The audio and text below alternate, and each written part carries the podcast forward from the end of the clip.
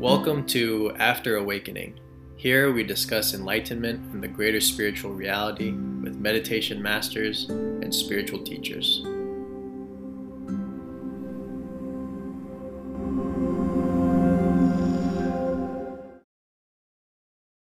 Hello, everybody. We are here with Dr.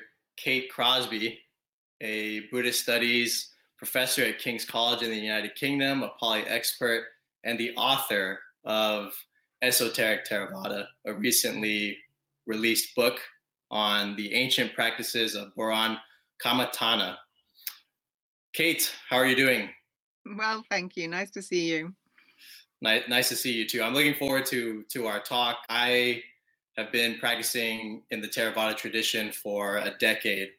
And the things that I read in Esoteric Theravada, one, it was just an incredible history of Southeast Asian Buddhism over the past few centuries and the effect of colonialism on Thailand, Sri Lanka, Myanmar, and, and how that affected Theravada Buddhism and, and the monastic orders.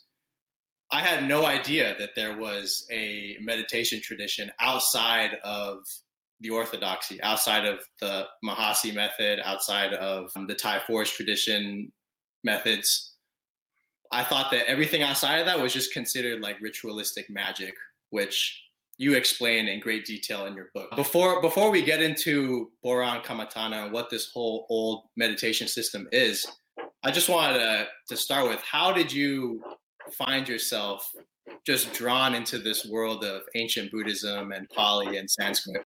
When I was an infant, my mother would go and visit friends in London. And while they were at work during the day, she would take me around museums.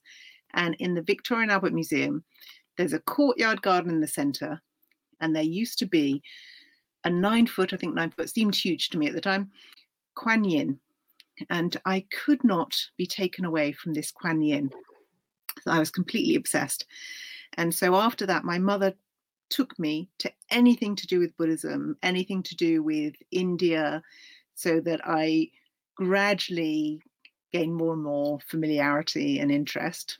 And then when I um, started practicing, I wanted to know more about the original teachings. And so when I went to university, I decided I would do Sanskrit in Pali in order to read Buddhist texts in the original languages. I read the Bodhi translations, for example, and then the before that there were the Rhys Davids translations. But being able to read the Pali and the and the Sanskrit yourself, would you say that the actual translations that we're all looking at and reading are as accurate as they could be? Do you think there's so much that still gets lost in translation from Pali to English? I think most translations that I've read are pretty good. I think it's not about getting lost in translation, but sometimes we don't see things. So, for example, in the Boran practices, embryology is important. Now, embryology is important in uh, several parts of several traditions of Buddhism, but I had always taken them as a metaphor for spiritual growth, something like that then when I started looking more closely, I realized that they are actually really taking transformative processes um, that are used in embryology seriously. Then, when I look back at texts that I had read before, I think, oh, there it is. It was there all the time. So sometimes when we learn something new, we then start seeing it in the text and we think, why did we miss this before? I'll give another example.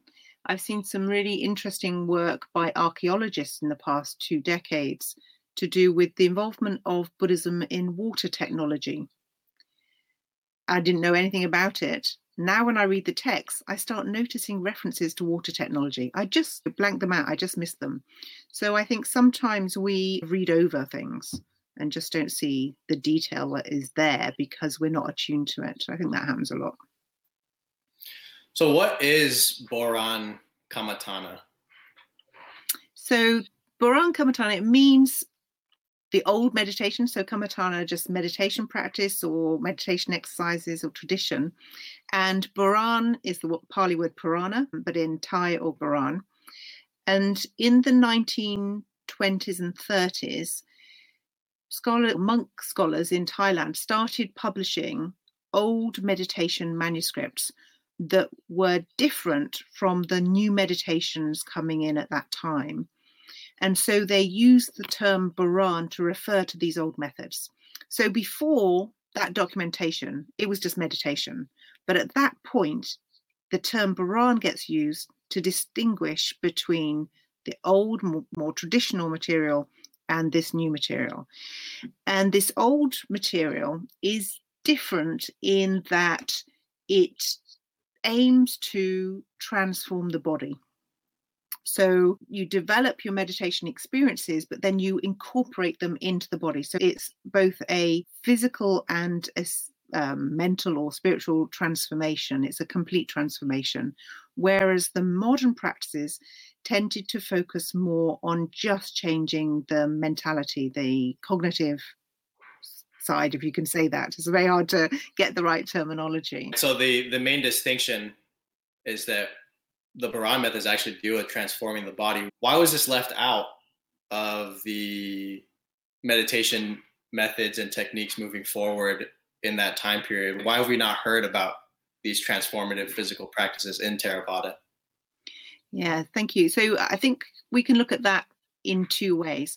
So if we look at Abhidhamma, so Abhidhamma is the part of Theravada Buddhism that looks at causality, looks at what everything's made up for up up of and how it interrelates and takes really seriously the idea of change and that we can direct change.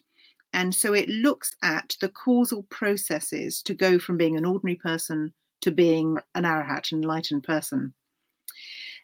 And it looks at three aspects that make up the individual looks at our form our rupa our consciousness, our chitta, and the components that make up consciousness, the chaitasika.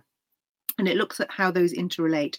So it's very holistic and it sees how you can uh, keep, you can replace our negative mental states with more positive ones and progress on a path. But it also takes seriously the idea that this will change you physically. So I would say Boran Kamatana has this very holistic approach. Now, in the 19th and early 20th century, under um, colonialism, both French colonialism and British colonialism, the physical domain was challenged. Yeah, you've got the the colonial conquest of the physical domain and through like, military things and medicine and there's a, a competition over that and local physical prowess gets suppressed. Yeah. Also, a crisis that comes. So, it, there's a crisis that comes in that people think Buddhism is going to die out. Mm-hmm. And so, people who turn to meditation, so if we take the example of Burma, so the really important monks who revived meditation at that time, like Ledi Sayadaw, they sought to fast track meditation so that you could gain enlightenment quickly now while Buddhism was still available. And in doing that, they focused on vipassana, on insight meditation, leaving aside samatha so much, so the more physical side. So there became this very strong focus on Buddhism as a mind science, leaving aside all the physical sciences that also went with Buddhism. So you've got these two things working together really. Another thing that happens, particularly in Thailand, where Buran Kamatana was so important, is that under the reforms in the 19th century, Abhidhamma gets sidelined and regarded as scholasticism, and there's a strong influence of, from global scientific thinking, global technology. So the familiarity with Abhidhamma declines. So where Boran Kamatana had survived, it starts to it stops being recognized for what it is. Yeah. And at the same time, you've got the rise of meditation traditions in Burma that sideline the physical side anyway. So we've got an emphasis on mental culture on the one hand becoming increasingly popular, and the lack of recognition where Boran Kamatana exists of what it's actually doing. In your book, there were many different Buran texts that were referenced. Where were these? Who found them? Have you read them your, yourself? And is the path to enlightenment actually revealed in those specific texts and findings? Yeah. So the evidence for Baran Kamatana is found in many manuscripts, hundreds of manuscripts, and also in some inscriptions, and fortunately in some publications. So there were some very important publications in Thailand in the 1930s that recorded not only the manuals, but also the dates and who they belonged to. So this allows us to track Buran Kamatana down to at least the 16th century so we have we can track those lineages, and the, in particularly in Laos, that same lineage continues from the very early 16th century until 1974, on the cusp of the Marxist revolution there. So that means that Buran Kamatana is the longest living tradition of Theravada meditation. It's the longest you can document. We can only document other meditation practices to revivals in the 19th century it may be that the lineages are longer, but we can't trace them. So the what happens in the revivals is that people went back to Pali canonical texts and they made sure their practices followed the canonical texts, and if there were living practices, they adapted them to those texts. What they therefore missed out on often was the Abhidhamma and particularly Abhidhamma commentarial practices and ideas of how you bring about transformation. So, those canonical texts were published in the 19th century mm, and early 20th century, so they're very accessible. But when you look at manuscript collections, you find hundreds of manuscripts about meditation which show actual practice, not just more general, accessible material. Some of those don't have any detail in. They might just be a kind of list of diagnostic symptoms that you might say of what a meditation practitioner is experiencing that the teacher can check off. In the middle of the 18th century, this type of practice was exported from Ayutthaya in Thailand to Sri Lanka.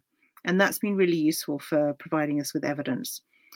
In Sri Lanka, they had a crisis in the 18th century, partly to do with the Dutch presence, and so they revived Buddhism there.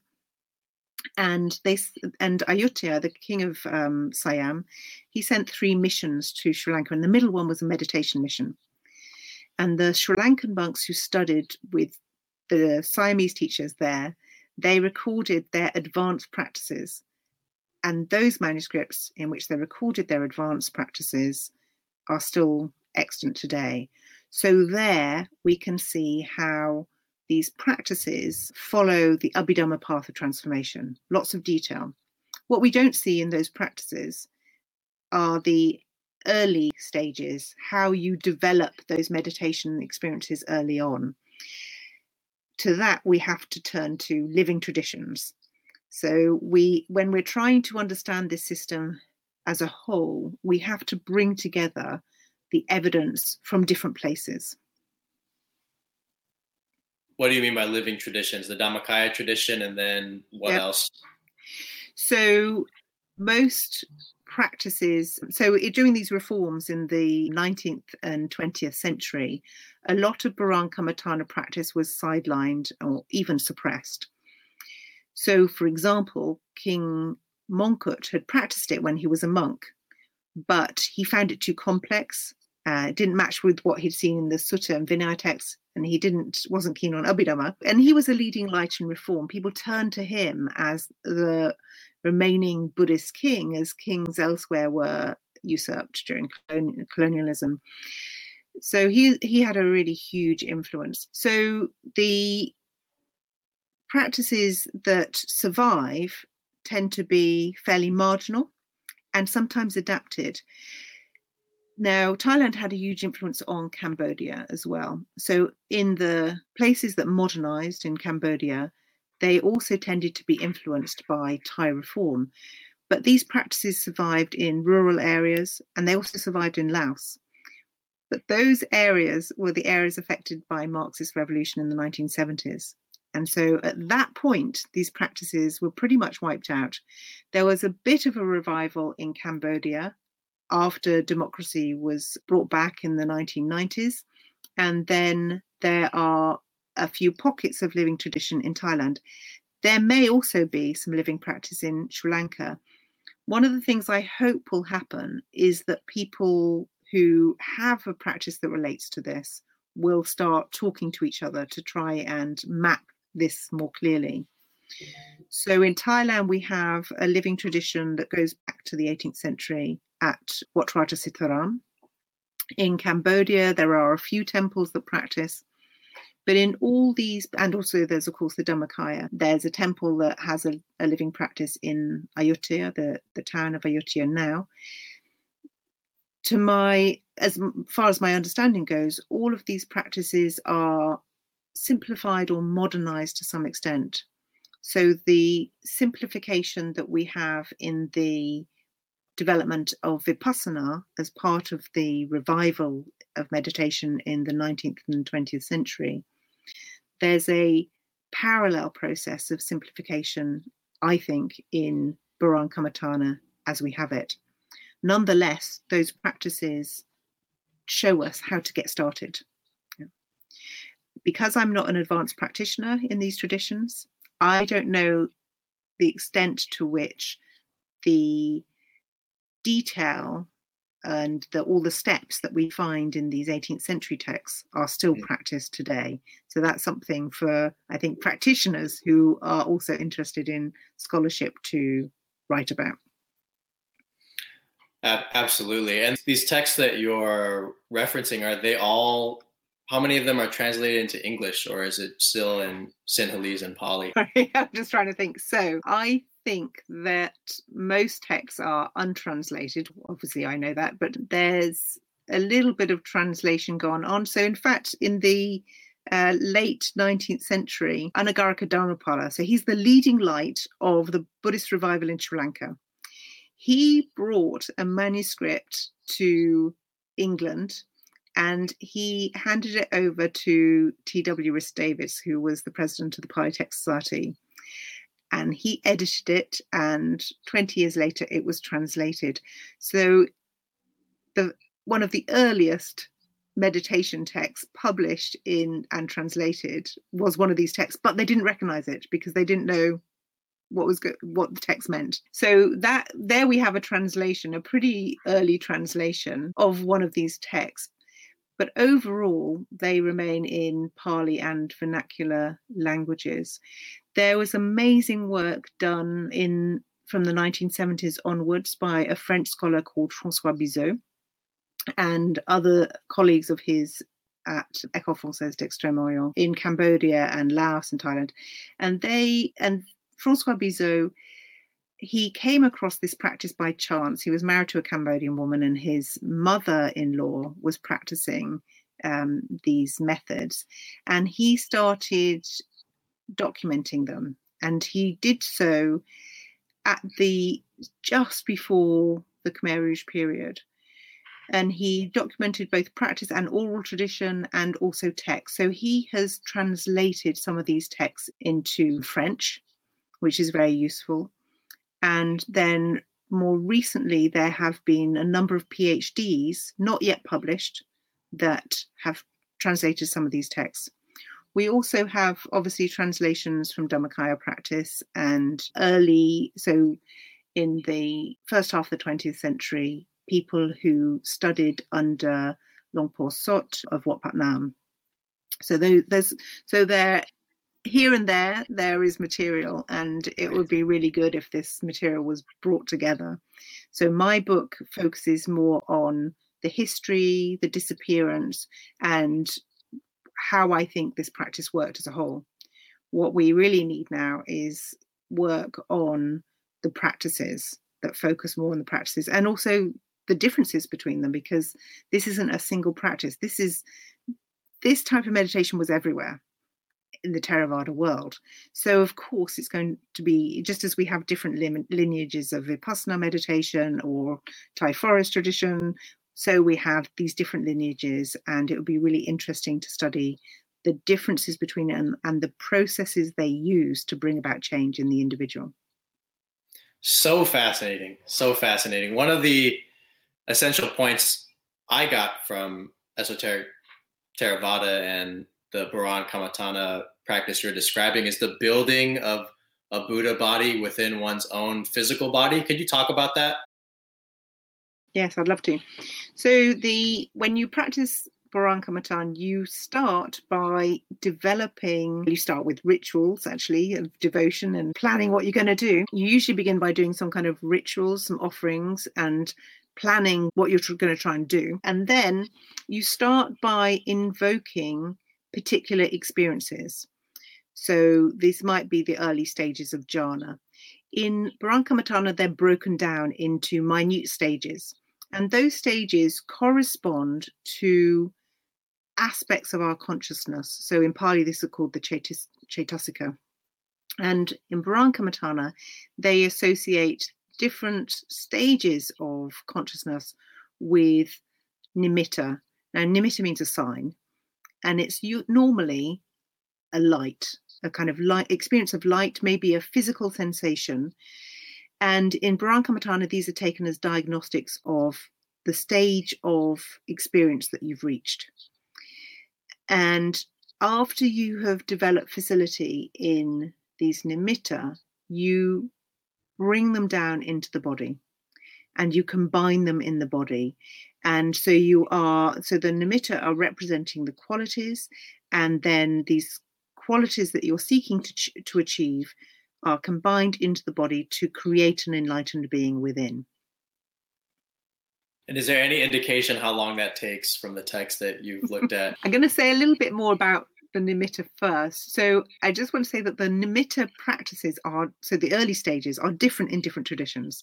So we can see that in some traditions you have to visualize what you're told to visualize, whereas in others you're not told what to expect and these experiences arise spontaneously. So how long do these practices take? well, the even the early stages are very variable. So I've heard of people who continue practicing with no experiences until they've been going for about 20 years. So there's a very patient practitioner. I, I think I'm more reward needy. But then we these manuscripts in Sri Lanka are really useful. So you so say one of the texts I've been looking at, it has nearly 4,000 verses and each verse contains 20 instructions compacted into code. So if we say that each verse is about a day's meditation work, you can see that this could take a few years to complete. So this is a very long practice that is meant to be taking you from being an ordinary mortal, you know, made up of greed, hatred, and delusion, all these problematic mental states, through the positive mental states, the skillful mental states, up to the purified mental states of an enlightened being, and then the physical states that go with that. So, a very long process. And of course, how long it takes different individuals is going to depend on their previous development, how ready they are, how the teaching goes, and what they've got access to. The masters of the Buran Kamatana that you've met, personally. What were they like and where did you encounter them? I've so most of my work started with textual work and then I have done small amounts of practice with teachers in Cambodia and uh, Thailand. And then earlier on, actually, with people from how to say what people like. I have to say, one of the things I noticed early on with smooth skin. I was really intrigued by how people who do this practice seem to look very young, so very youthful. And I, so one of my, so a teacher in Cambodia that I've practiced with, when I first met him, I actually thought he was really young. And then I found out he's older than me. I would say that um, pretty modest as well. Because this practice is endangered, I've really wanted teachers to almost advertise it and they always say no it's if their people's karma brings them to the practice no and of course i uh, because since the revival of buddhism in cambodia vipassana has become very popular there not mm. Cambodia's own traditions. So I feel anxious that this practice will disappear. We've already mentioned how long this practice can take. It can take years to do. Um, it is usually done traditionally in Cambodia, it's done after the rice harvest for nine days and then for the three months of the rainy season. So for, for Pongsa and so that's quite a lot of commitment where and you don't normally do it when you're not with your teacher early on. So you're supposed to be doing it while you're with a teacher so that you can report your experiences and they can question question your experiences and test them and give you the next stage. So that's completely unlike modernized meditation practice where you can be doing it anywhere. You can do it for 5 minutes a day so there is a real risk here that these practices will die out. And that means that we have a problem with having teacher lineages. I know that Dhammakaya obviously is very popular, it's very different, but I think to understand the system as a whole, we need to see the different lineages of this tradition survive. And those that aren't really known about outside of themselves, we need to know about those too. At the moment, we're too dependent on textual sources. Right, absolutely. I mean, one of the unfortunate, maybe the scholars watching this will be upset that I say this, but I find it unfortunate that every major debate comes down to what is in the book. If it's not in the book, it doesn't exist. If it's not in the book, it's heresy. And this is one of the main criticisms of Dhammakaya that we're talking about entering these Dhamma bodies, these subtle bodies, higher bodies, and that this isn't so blatantly explained in the canon. That's one of the main criticisms that that we get as a scholar and, and practitioner that has seen this within the Dhammakaya temple, but also outside of it. How strong are the parallels? Because I can see how some of these traditions would be they would lean more towards Taoism, towards developing an immortal fetus, and that seems quite different than what's emphasized in in the Dhammakaya temple. What's your your take on all of that? As far as I can tell, Baronkamatana practice relates to the understanding of change that we find in Abhidhamma, and particularly the Abhidhamma that's developed by the fifth century of the Common Era. So it's about those physical and mental changes that take place on the path. At the same time, trying to work out how change comes about, you see that there are parallels between other sciences or technologies that bring about change. In my book, I mention I look at how grammar, the science of grammar, which was very important in ancient India, how obstetrics, so the treatment of the baby within the womb, and at chemistry, so purification of mercury and gold. These sciences have methods for bringing about change that actually use the same mathematics that's in Abhidhamma.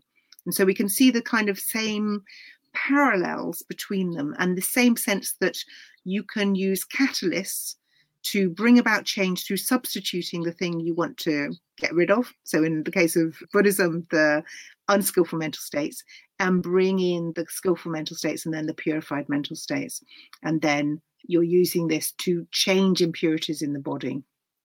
So, for me, it looks as if Baronkamatana develops within Abhidhamma, so within Theravada, drawing on understandings of how to bring about change that are out there in society. One of the things that I think is really interesting is that the medicine underlying, so the idea of the body in um, ancient Indian medicine, that understanding of the body and the medical texts are universal. So these spread throughout Asia, and we know they spread to the Middle East and into East Asia as well.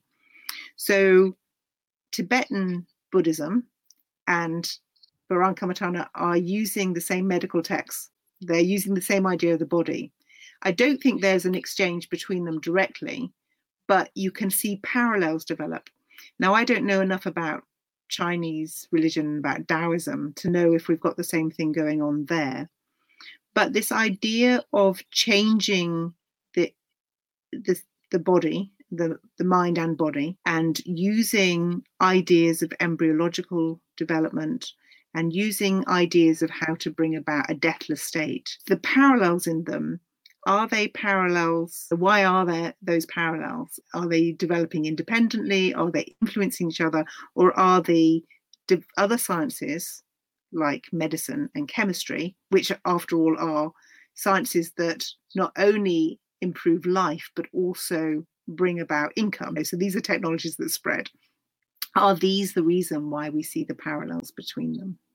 Being in the Dhammakaya tradition, we're told that Luang Pu had discovered the, the Dhammakaya body within.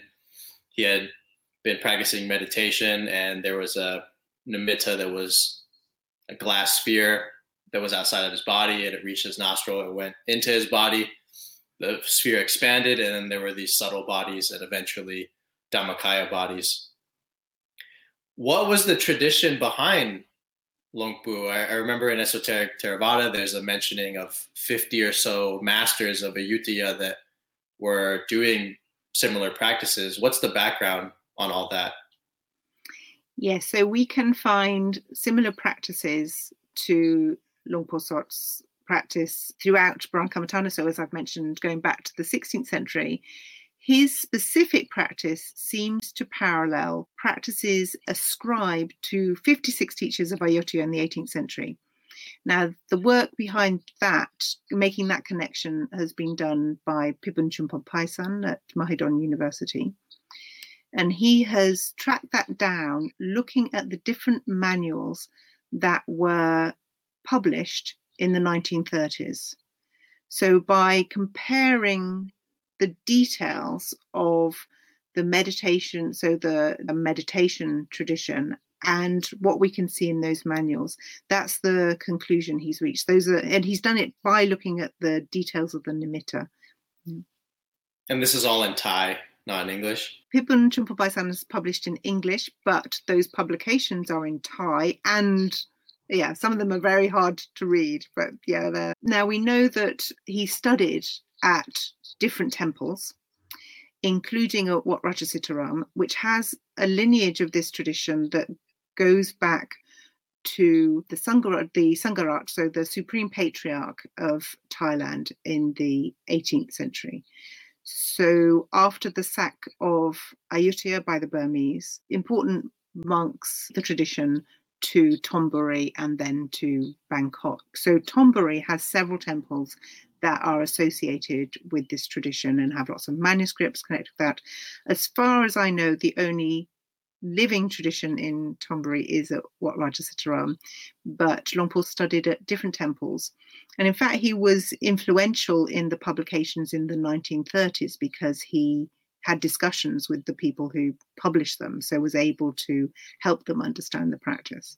In Vajrayana, there's in the practice of highest yoga tantra, there's deity yoga, where a person visualizes themselves as the deity in the deity's dimension.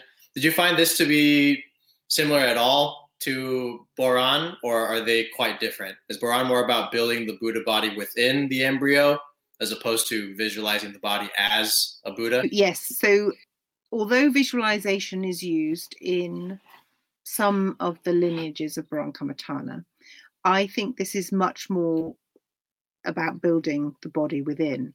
So, as far as I see it, then Barankamatana follows the Abhidhamma path step by step. So, in Abhidhamma, you are constantly, so your mental states and your body are constantly being replaced. So, everything's impermanent. In fact, everything's momentary and there's constant change.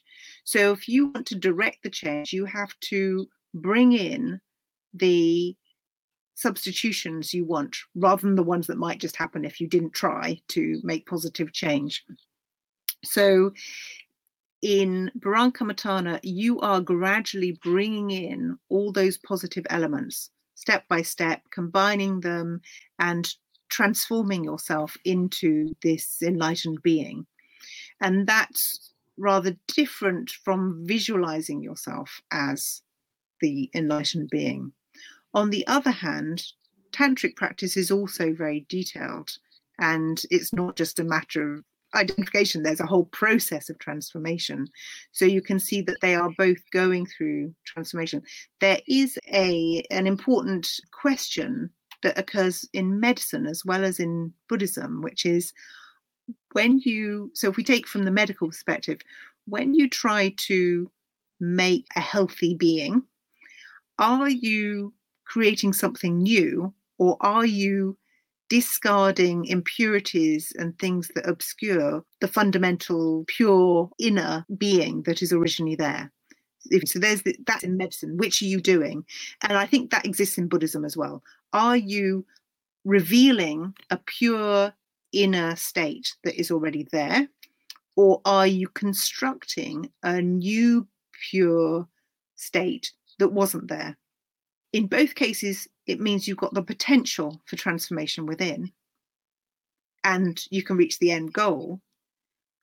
But philosophically, they're different, aren't they? And this is where we come into problems of whether, so of anatman, no self. So if we take the anatman concept, then that takes us more towards the idea that you're constructing something that isn't originally there.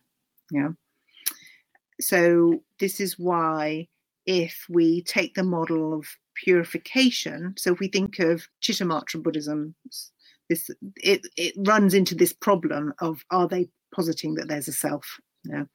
And I haven't followed them in detail, but I get the impression that there's been a similar debate in relation to Dhammakaya practice and, and statements within Dhammakaya. Absolutely. One of the main objections or one of the main criticisms that Payutto made of the Dhammakaya practice was that Luang Pu did posit that there is a true self, actual mm. true self. So having studied Pali and been in, Theravada, in the Theravada world for as long as you have, what's your take on no self and, and true self? Some monks say hmm. absolutely there's no self, and other monks say Buddha said there's no self in the five aggregates, and he was very ambiguous in the Aggivacchagotta Sutta, I believe he was asked, "Is there a self?" and he didn't answer. What's your your take on this very important point in Buddhism? I would hate to attempt to try. So, if advanced meditators are debating it, what can I possibly say on this subject? Right. I do think there are some really interesting details to the understanding of consciousness that I haven't studied enough. And in fact, one of the great pleasures of having published this book as is that people with far better knowledge of Abhidhamma, but also of sutta texts, are coming to me and saying, have you seen this particular sutta that has this interesting discussion of pabhassara and uh, so, so um, uh, like a luminosity of consciousness? And so i'm really learning uh, but i wouldn't dream to have a view on something that's so fundamental and yet so much only it's something that's only available to advanced practitioners. Great answer great answer. In in the Baran practice in the texts and manuals that you've read what is the end goal? What is the end goal of the practice and how does that come about?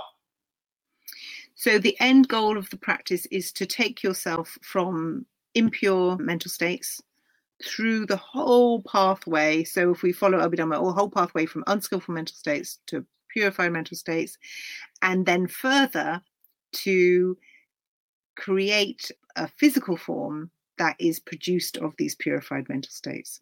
So it's very holistic. It's not just changing the mind, it is changing everything. There's a question for me that I don't know the answer to, which is about what happens then are you changed within this lifetime? Does this new form occur on death? And I think there's the there's different evidence in different texts and oral traditions. Really interesting. Of course, I myself I'm just at the kindergarten stage of meditation. I don't know, but I think it's a really interesting question. And I'm hoping it's going to emerge more clearly as these texts are discussed and studied more openly. One thing to bear in mind is that this is an esoteric tradition, particularly at the advanced stages. And that has also been one of the reasons why people haven't recognized it for what it is, because it wasn't publicly accessible in the same way. So a lot of this is still to be found out and discussed publicly. I'd like to go back to something you mentioned earlier about criticism that this these practices aren't found in, for instance, the Satipatthana Sutta or something that we might hope to see them in. There, all the terminology is uh, classic Abhidhamma, and a lot of it is found in the Satipatthana Sutta and places like that. But the practices themselves, how you do them, that's not found in those texts in the Visuddhimagga, which a lot of people, so the path of purification by Buddhaghosa, which a lot of people take as the standard of Theravada orthodoxy, in that text it mentions secret texts passed on from teachers to students. And the Dhammapala, who commented the commentator on Buddhaghosa, he interprets that as referring to meditation texts. So it looks as if alongside the canon, the exoteric materials, there already existed in certainly in the fifth century, the ninth century, meditation texts that were handed down within teaching traditions, meditation teaching traditions that were regarded as esoteric. So that means that we've got, thankfully, we've got texts that describe meditation in quite a lot of detail in the canon so that we can read those easily and in the commentary period. But we've also got the existence alongside that of practitioner manuals, and we don't know what was in them, and manuscripts don't tend to go back that far.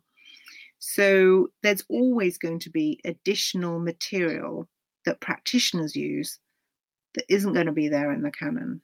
And that makes working out what's orthodox or what was available at the time of the Buddha or at the time of Buddhaghosa very hard to assess.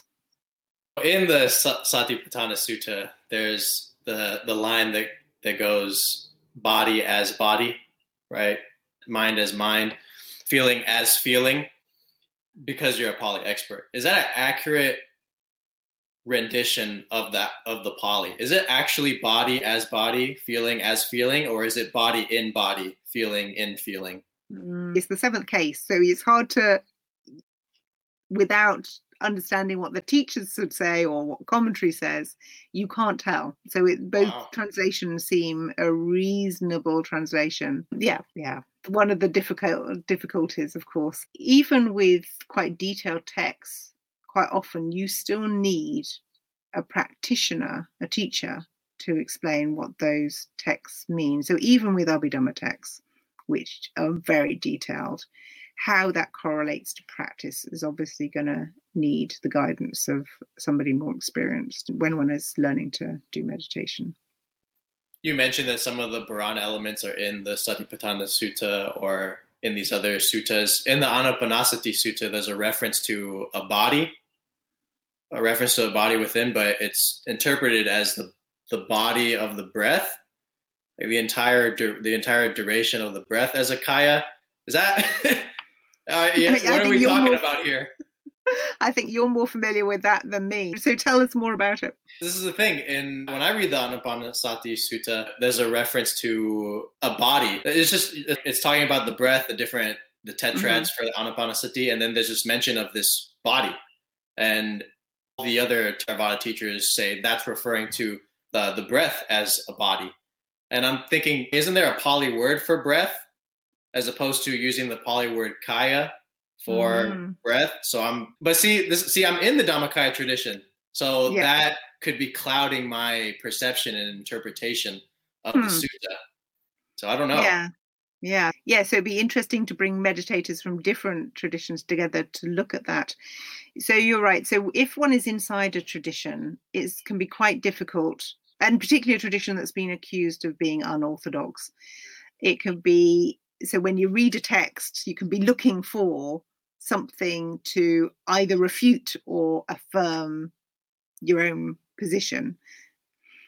So, one of the um, things I've been trying to look at in relation to Baron Kammatana is Kammatana is the broader picture so when I mention terminology that's shared, what I find in Barankamatana is that most terms used are classic Abhidhamma. They are completely orthodox. So we're not, and the process of transformation is Abhidhamma. So that's completely orthodox. So the question isn't about orthodoxy. The question then becomes about orthopraxy. Is the practice a tradition? Now you can take two ways of looking at this. So one is what is orthopraxy? If you've got the doctrine there, surely the practice just needs to be what works for bringing about those changes. But when it's contested, of course, we then look and try and work out. So the practices may not be mentioned in the canon, but they parallel developments in technology that started to emerge in the early centuries of the Common Era.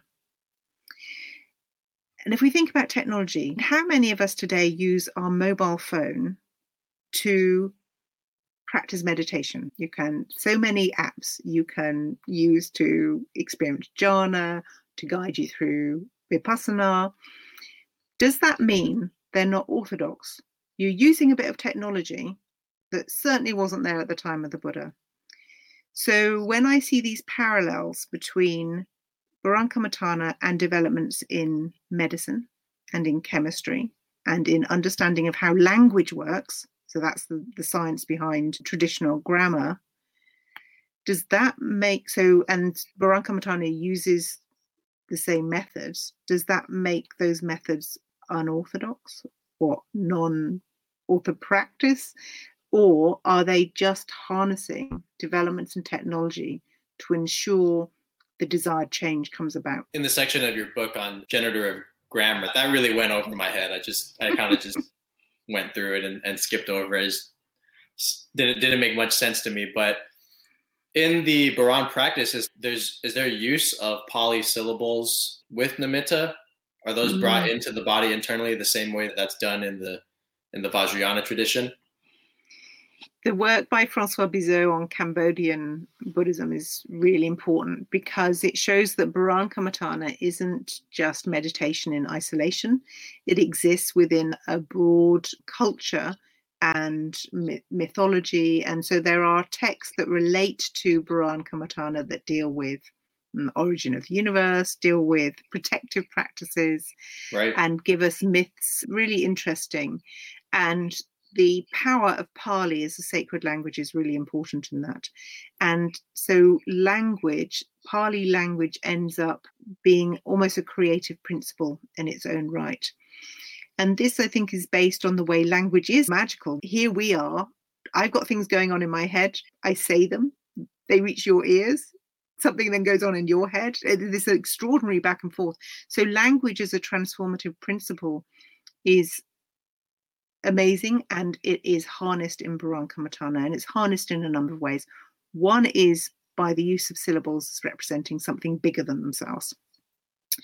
Another is just the way traditional grammar constructs language from roots of meaning by adding certain processes it changes those roots of meaning into actual words and we see that same process of starting with equality adding processes and then developing that into the change within the individual.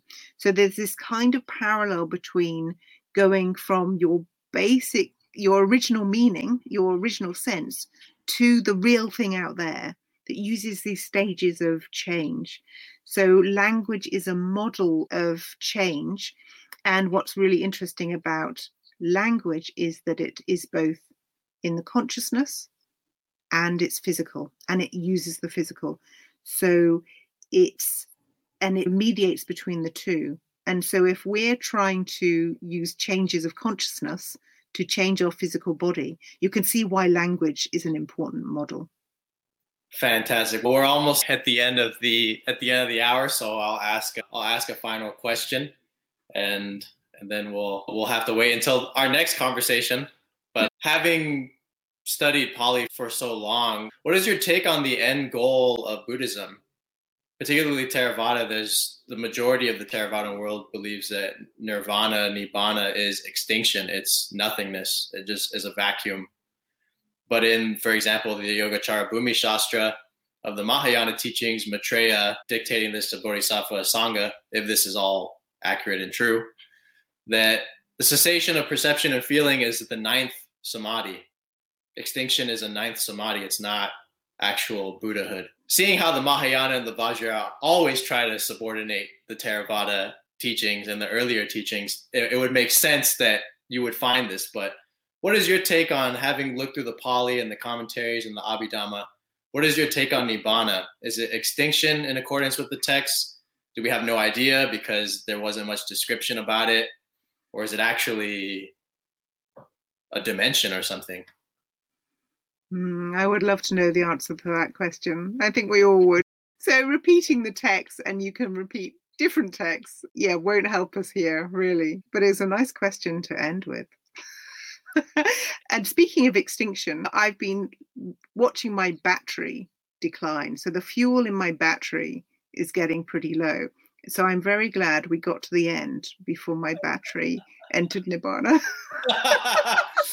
till the till the battery till the battery drains and blows out, just vanishes. I, I, I loved your answers because most scholars and people that I would talk to would just say clearly this is what the Buddha meant. And every time I've asked you one of these major questions, you've just said it's really I have no idea, and it's really I'm not even going to try to answer that question. which is maybe I'm just not a very good scholar. In the Barankamatana, they refer to it as the deathless state. Yeah. Or deathlessness so so that it's the deathless state that we're trying to attain in these practices. In in the Baran, is there any indication of what the deathless state is? As i mentioned when we were talking before it seems to me that there are divergent ideas of this. Is even in even in the Baran. yeah. Is it something that happens in this life? Is it something you enter on death. Yeah so that's an area i really still want to unpack or if not me i hope others will after me. Dr kate crosby thank you very much for coming on and sharing your thank knowledge you. about Barankamatana everyone check out her book esoteric theravada. I just read it last night. It was incredible. Deep history of uh, theravada buddhism in sri lanka thailand cambodia and in the region and the whole story about having to combat and struggle against colonialism is really explained in detail in your book. So just wanted to say thank you for coming on and, and thank you for all the work that you do. My pleasure. Thank you very much. Thanks for listening. If you enjoyed this episode, please leave a review. For updates on future guests and shows, you can sign up to our newsletter. As a thank you, we'll send you a 10 minute video on getting out of duality, which has some very, very useful meditation pointers. So go to ryanjburton.com and click on Get Started. Thanks for tuning in, and see you on the next episode.